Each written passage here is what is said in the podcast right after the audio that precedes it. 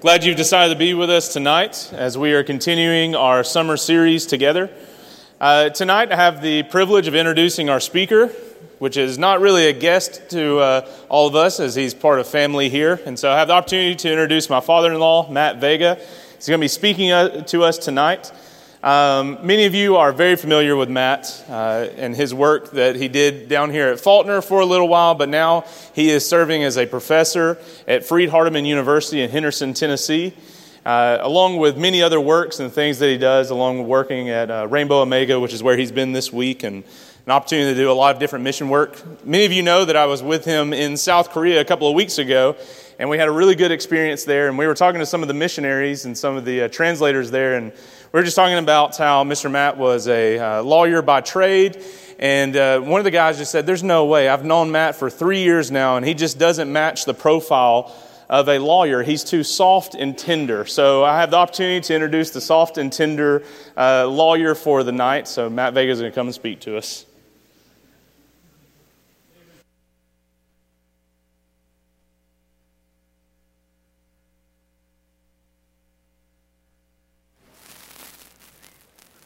That better?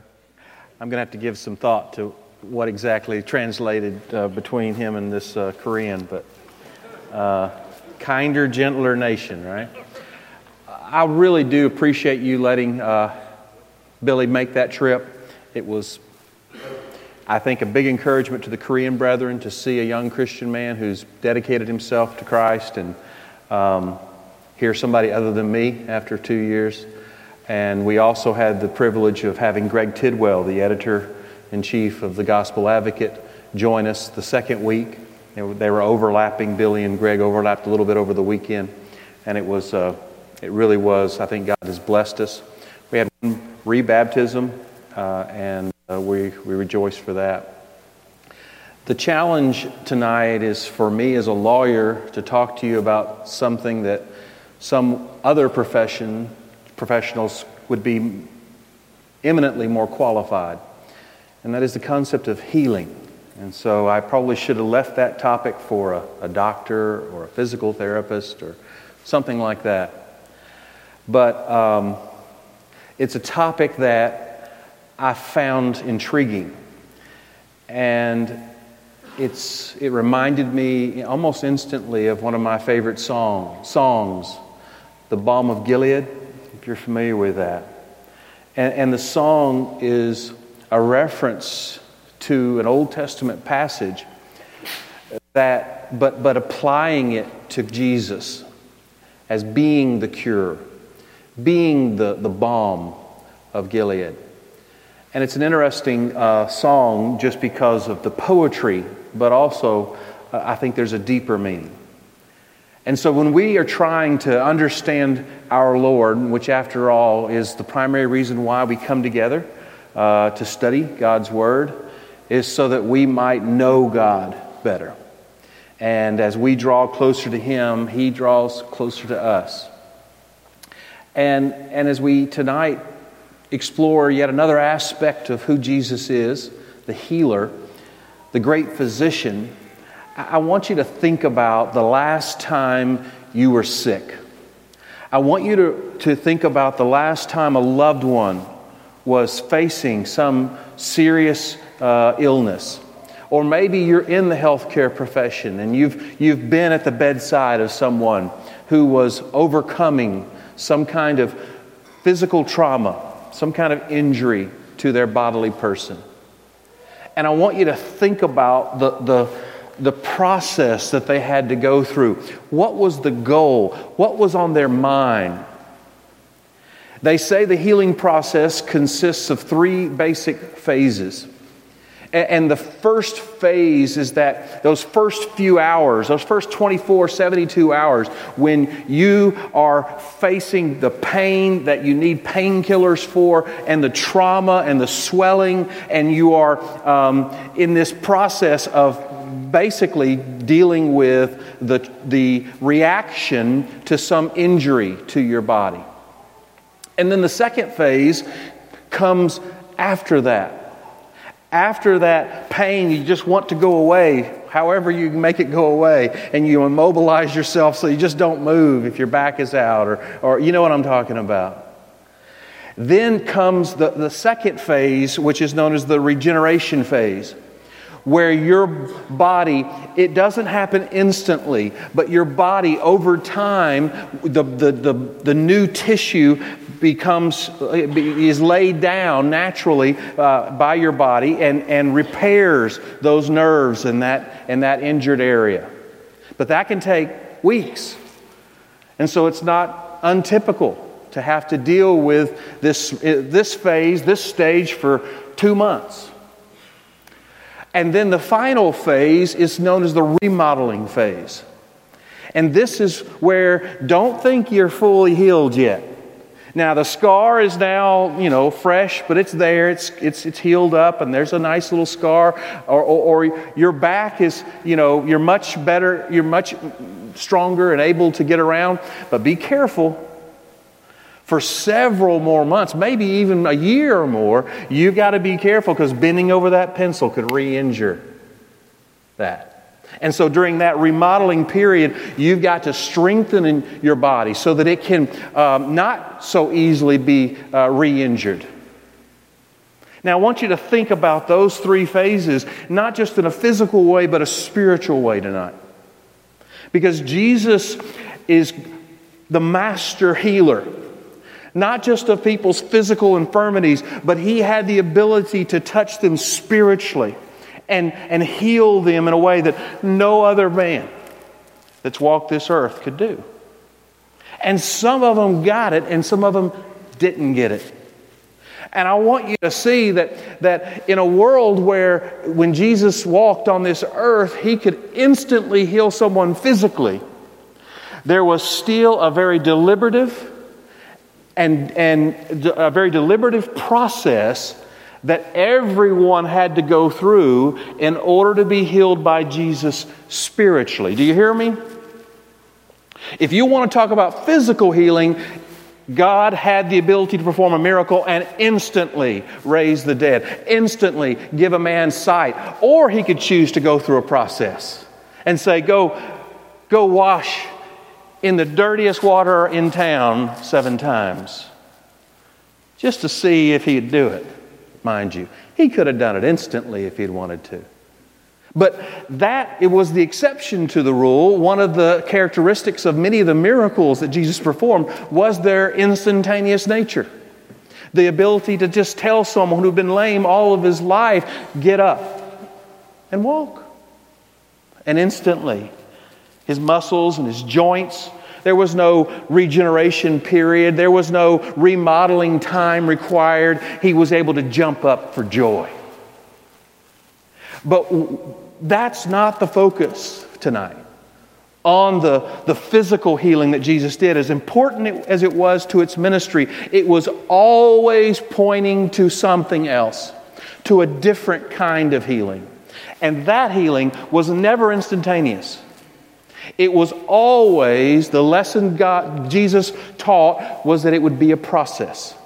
And he was looking for the right soil in which faith could grow and mature unto salvation.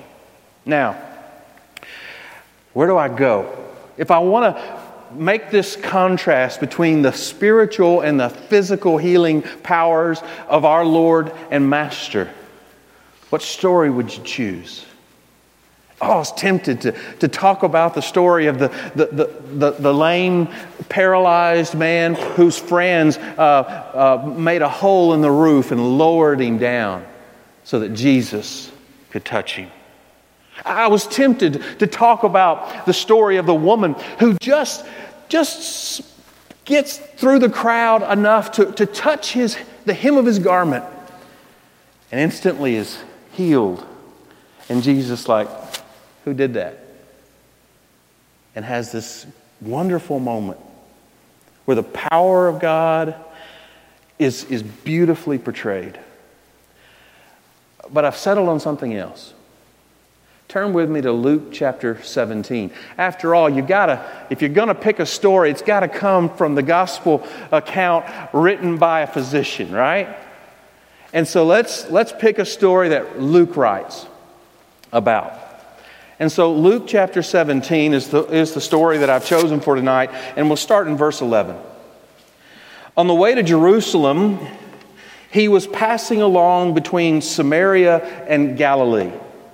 Now, I'm just going to read the story and then we'll walk back through it. And as he entered a village, he was met by 10 lepers who stood at a distance. And they lifted up their voices, saying, Jesus, Master, have mercy on us. Now, what phase are they in? They're in that, that first reaction phase, aren't they? In, in, in, in, a, in a very real sense, they were experiencing the most, most excruciating kind of pain. If you've seen pictures of people with leprosy, and if you've seen not only the physical pain, but the psychological pain of being isolated and ostracized and, and cast into the, into the outer parts of the, uh, outside the city and forced to be living in, living in caves. And imagine the kind of, of difficulties that would be physically and psychologically. And all they want is some relief. Just make it go away. And so they see and hear about Jesus, and so they uh, see that opportunity and they seize it by shouting out, Jesus, Master, have mercy on us. And verse 14 says, And when he saw them, he said to them, Go and show yourselves to the priests.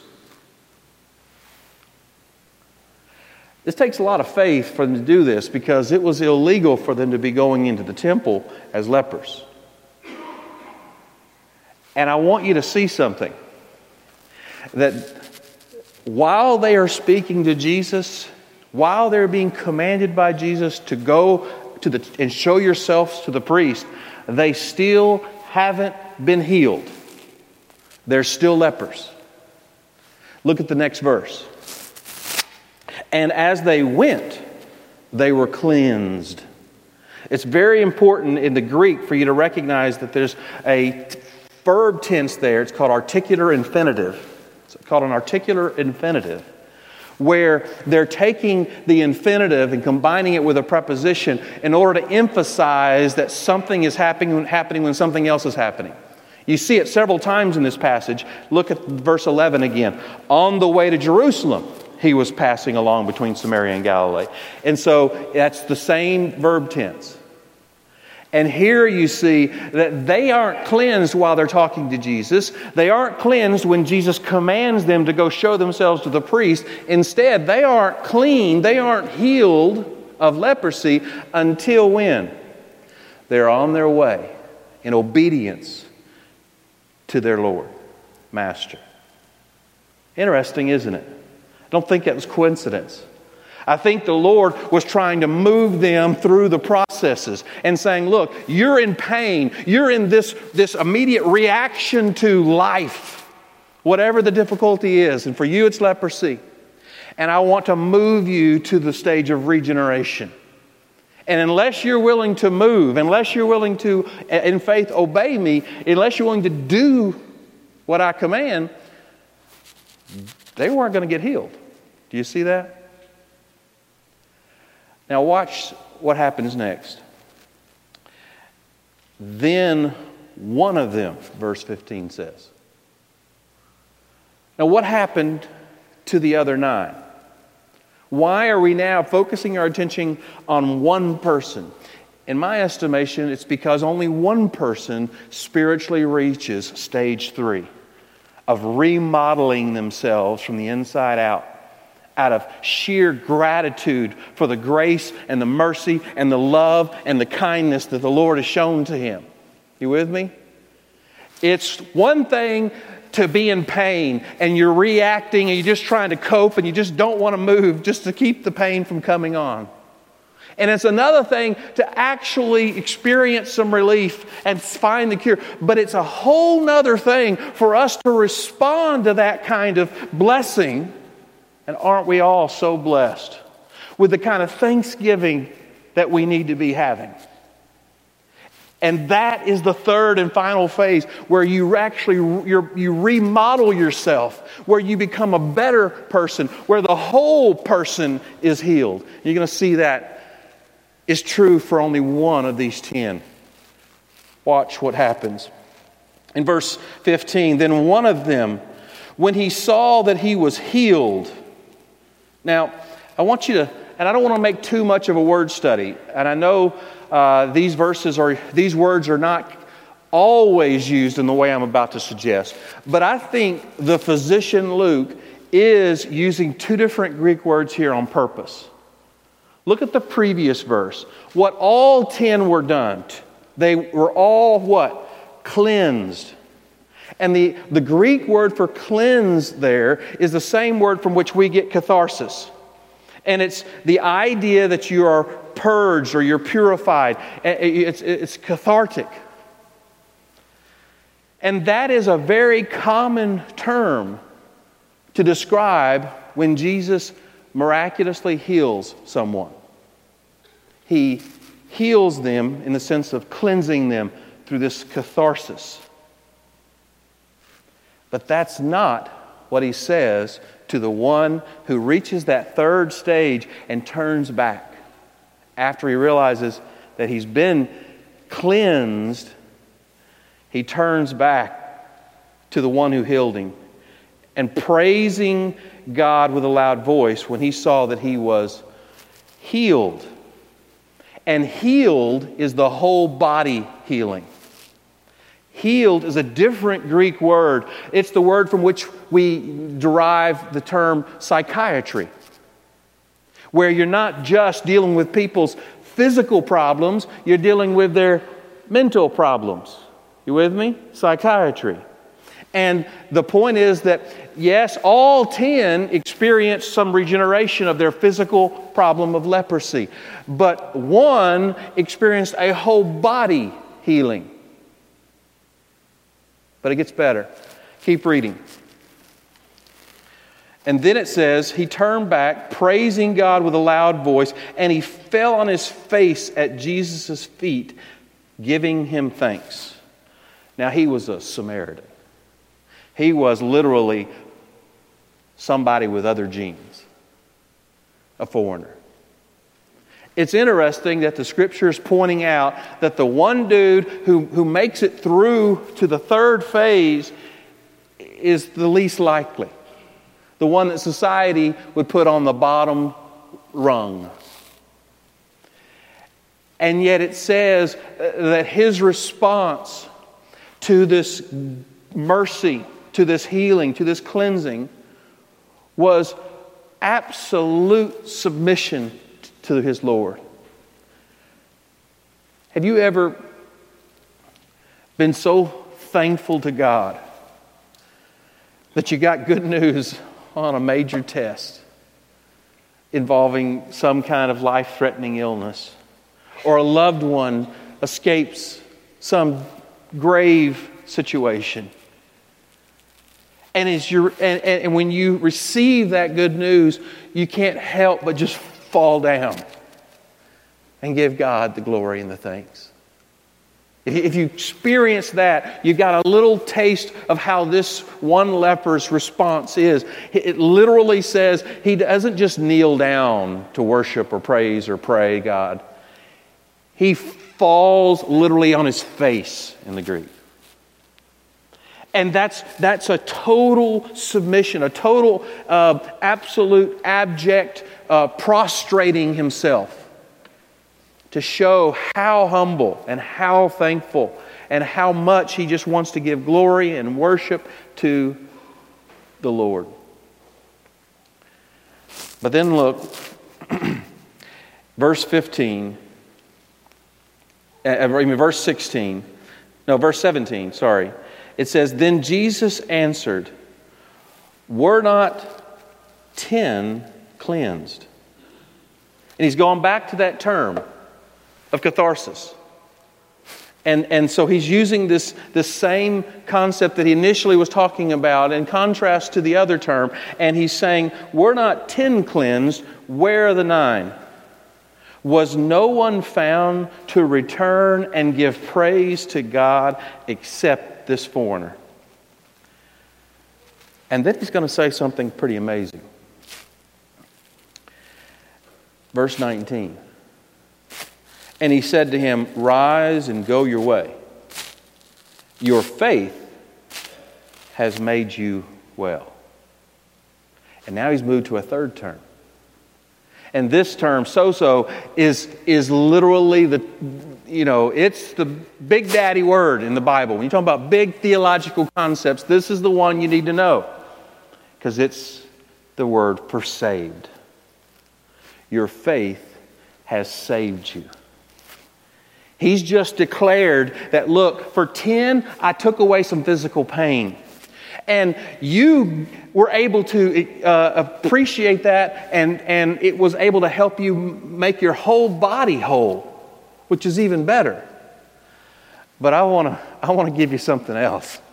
I want you to understand that if you allow that faith to continue to grow in your life and mature, if that faith will just lead you to, as a true seeker, you know what you're going to experience is not just free from physical pain, not just the whole body feeling better. You're going to find salvation, spiritual healing. Now, that was a mouthful. I wonder how much that leper actually understood he was just promised. I hope that he got it. I hope he, when he was worshiping God and he was prostrate to the ground, that he wasn't just worshiping a miracle worker, he was worshiping God. He knew that only through, that only someone who was from God could do this. And that he was spiritually getting the message. And that because of that, that faith, faith not just in the power of Jesus, but in the prince, the deity of Jesus, that faith and belief that Jesus was in fact the Son of God is ultimately going to save his soul, heal him for an eternity. You know, I, I, can't help but think how awesome it would have been to live during the age of miracles. To, to, to, think about being there when, when Jesus could take a little boy's lunch and feed thousands. Or when not only Jesus, but uh, when Peter was walking on the water. I, I can't help but want to imagine myself in that, in that boat when, when Jesus commands the very elements of the world the wind itself, and it calms a storm. But you know what? As amazing as it would have been to have been there to see Jesus call out to the one that he cried about, Lazarus, and tell him to come forth and to see Lazarus raised from the dead. As amazing as that would be, you know what's true about Lazarus? You know what's true about every paralytic, every blind person, every single person that Jesus healed miraculously, physically? Is they still died eventually. They still withered and decayed physically. They still faced the first death. That's not the death that Jesus came to overcome.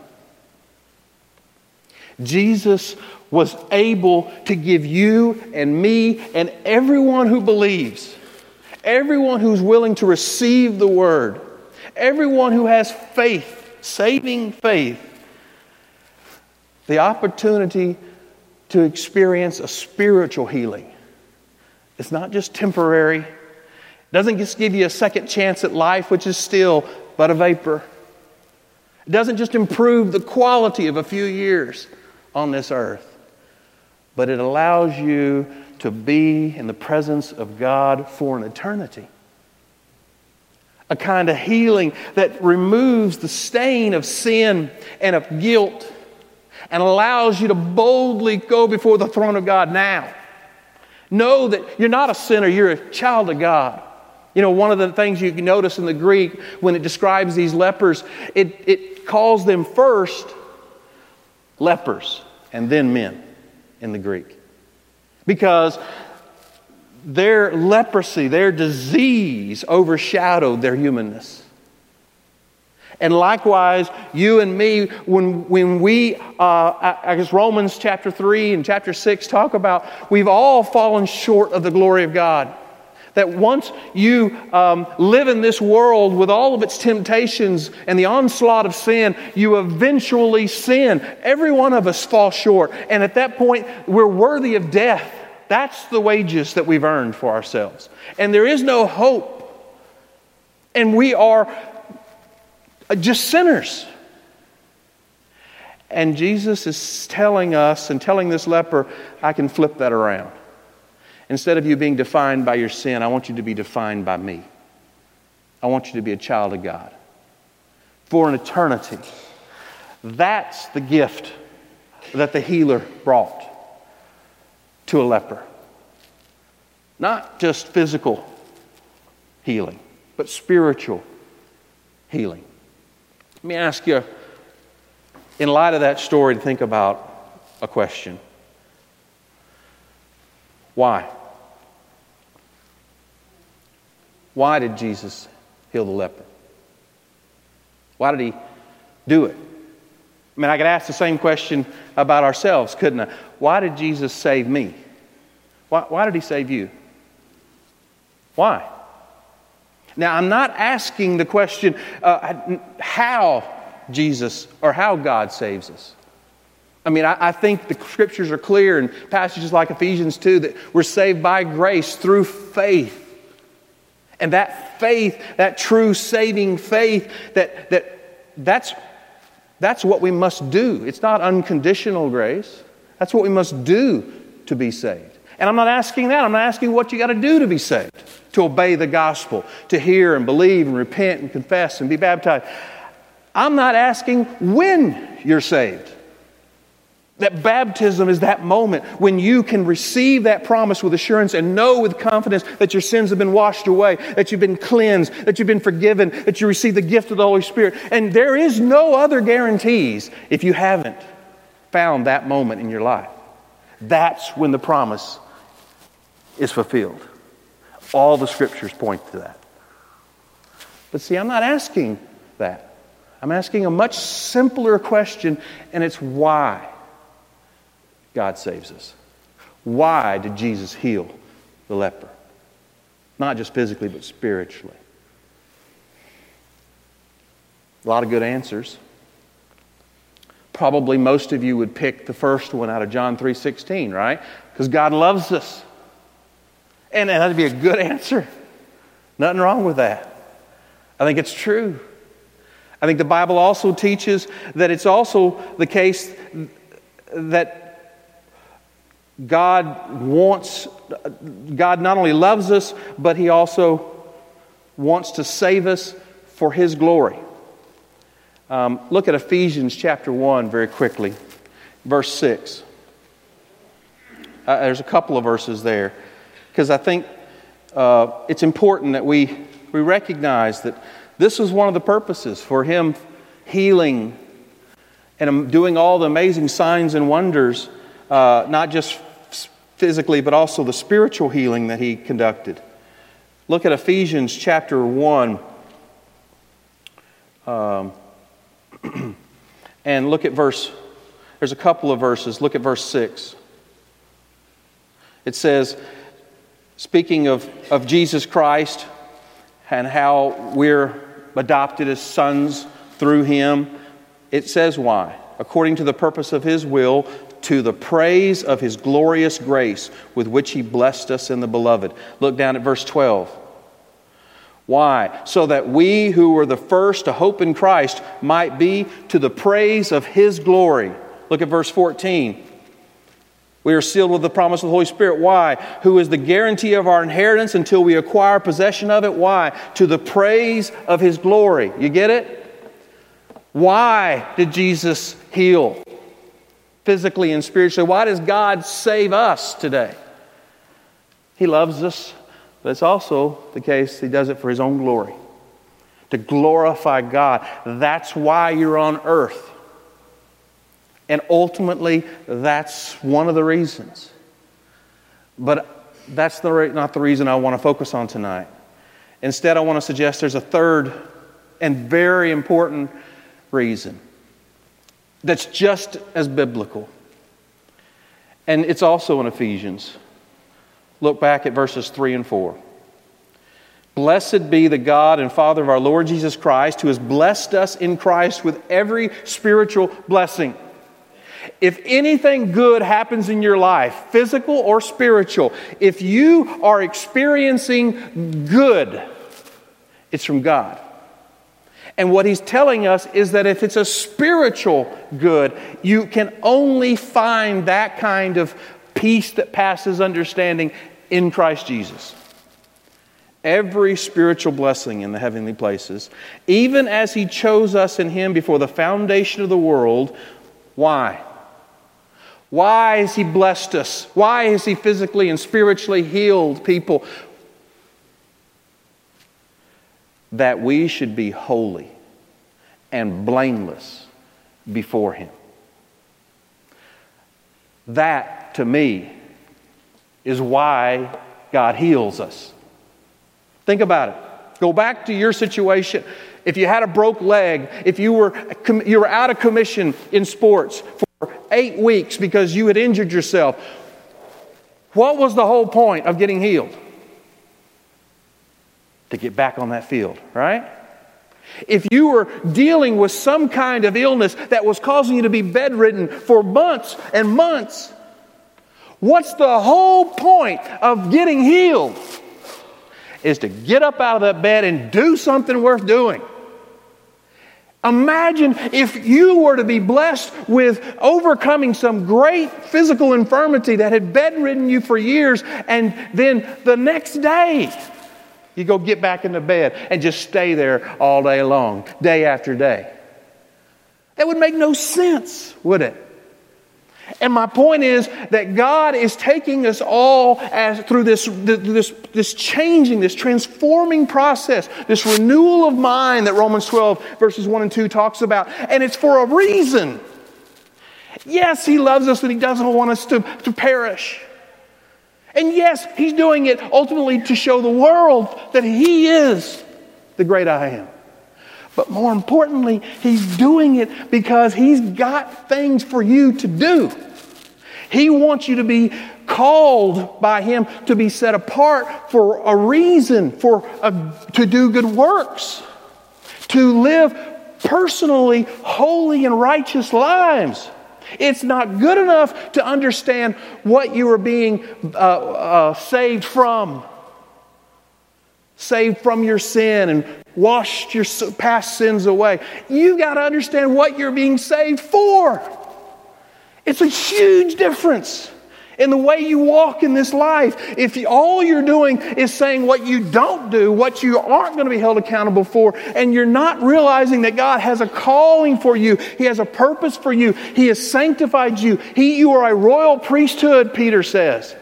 This is a promise that he made not just to uh, the New Testament Christians, but he made it to his people in the Old Testament as well. That you are called to be a royal priesthood, a chosen nation, to be what? To be holy, to be righteous, to be doing good things.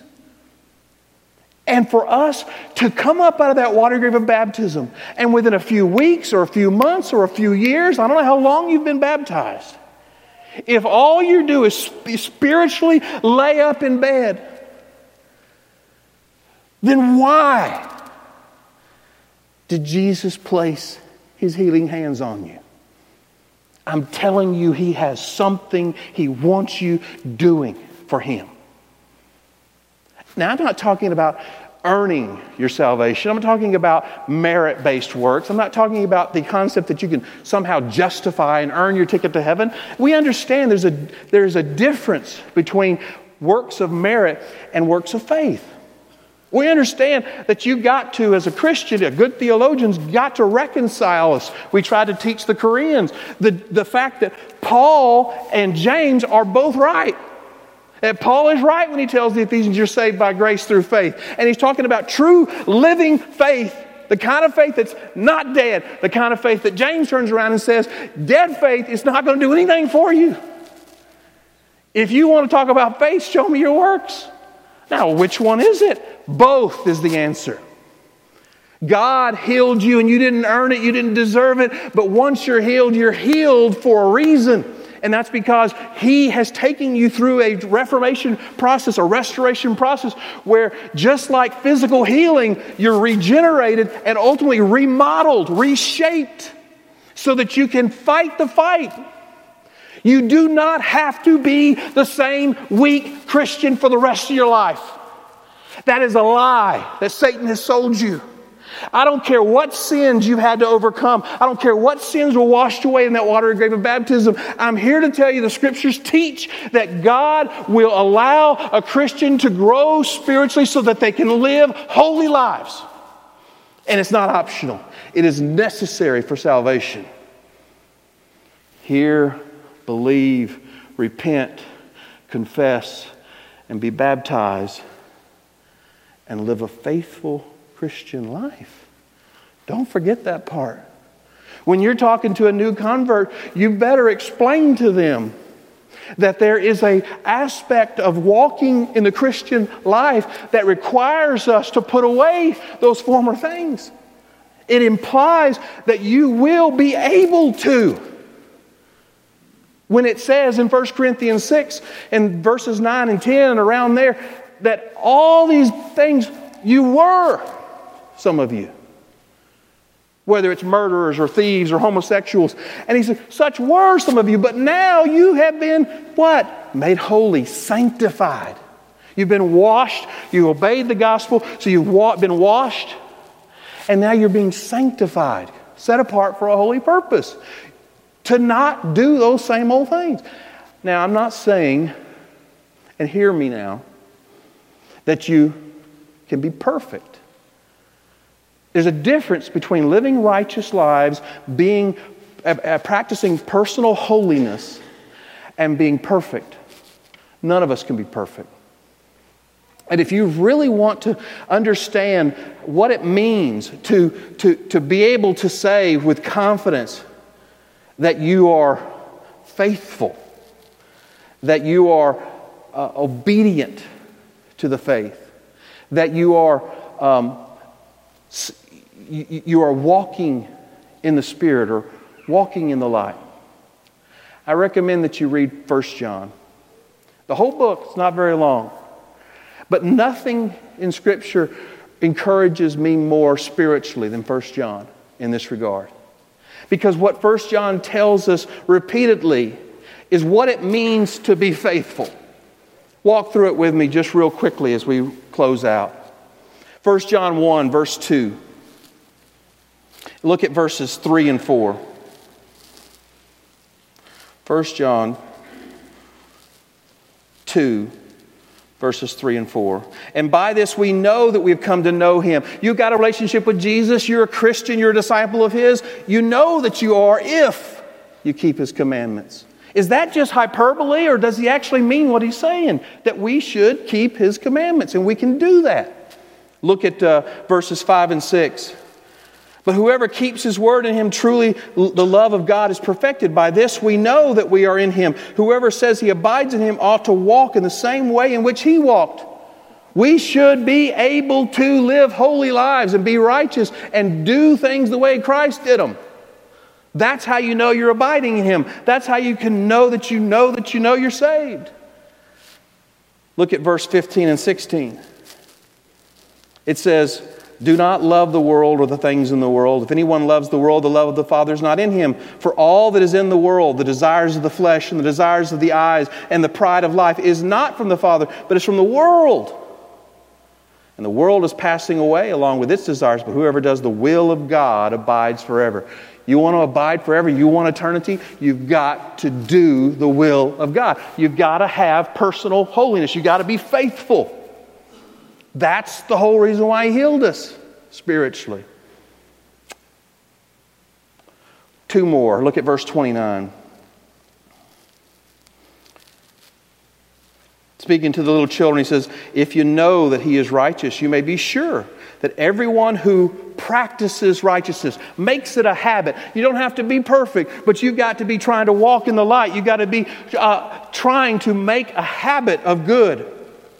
Everyone who practices righteousness has been born of him. Have you been born again? Are you a Christian? Then you'll be practicing as a habit righteousness. And then and only then can you say, as he says at the end of the book in chapter 5, verse 4, this wonderful promise Little children, you are from God and have overcome them, for he who is in you is greater than he who is in the world. I mean, there's all kinds of wonderful promises about how God will always provide a way of escape, that there's no temptation greater that, that, you can't overcome. But ultimately, you got to want to get out of bed spiritually. You've got to want to dedicate yourself to living a holy life, to being pure, to rejecting the old ways, to being a new creature, to walking in the light, to fulfilling the, the, the, the, the destiny that you have, the calling that you have, to, to experience the fruits of the Spirit rather than the works of, of the flesh. You got to choose. And that's the whole point of healing you in the first place. I'm going to stop there and we'll, we'll say some, some, one more thing, but I'm going to save it for the invitation. You please bow with me. Dear Heavenly Father God, we're thankful for this study. We're thankful for your Son and the amazing, amazing things that he did while he was here on earth, but we're, we're even more thankful for what he still is doing at your right hand, working in our lives to give us the confidence and the assurance that our sins have been forgiven and that we are able to serve you. We pray to Heavenly Father that you'll continue to bless this church and its many servants and all the many ways in which they try to glorify you. We pray that you'll forgive us of our sins as we repent of those sins. And I also ask in your Son's name, Jesus Christ. Amen.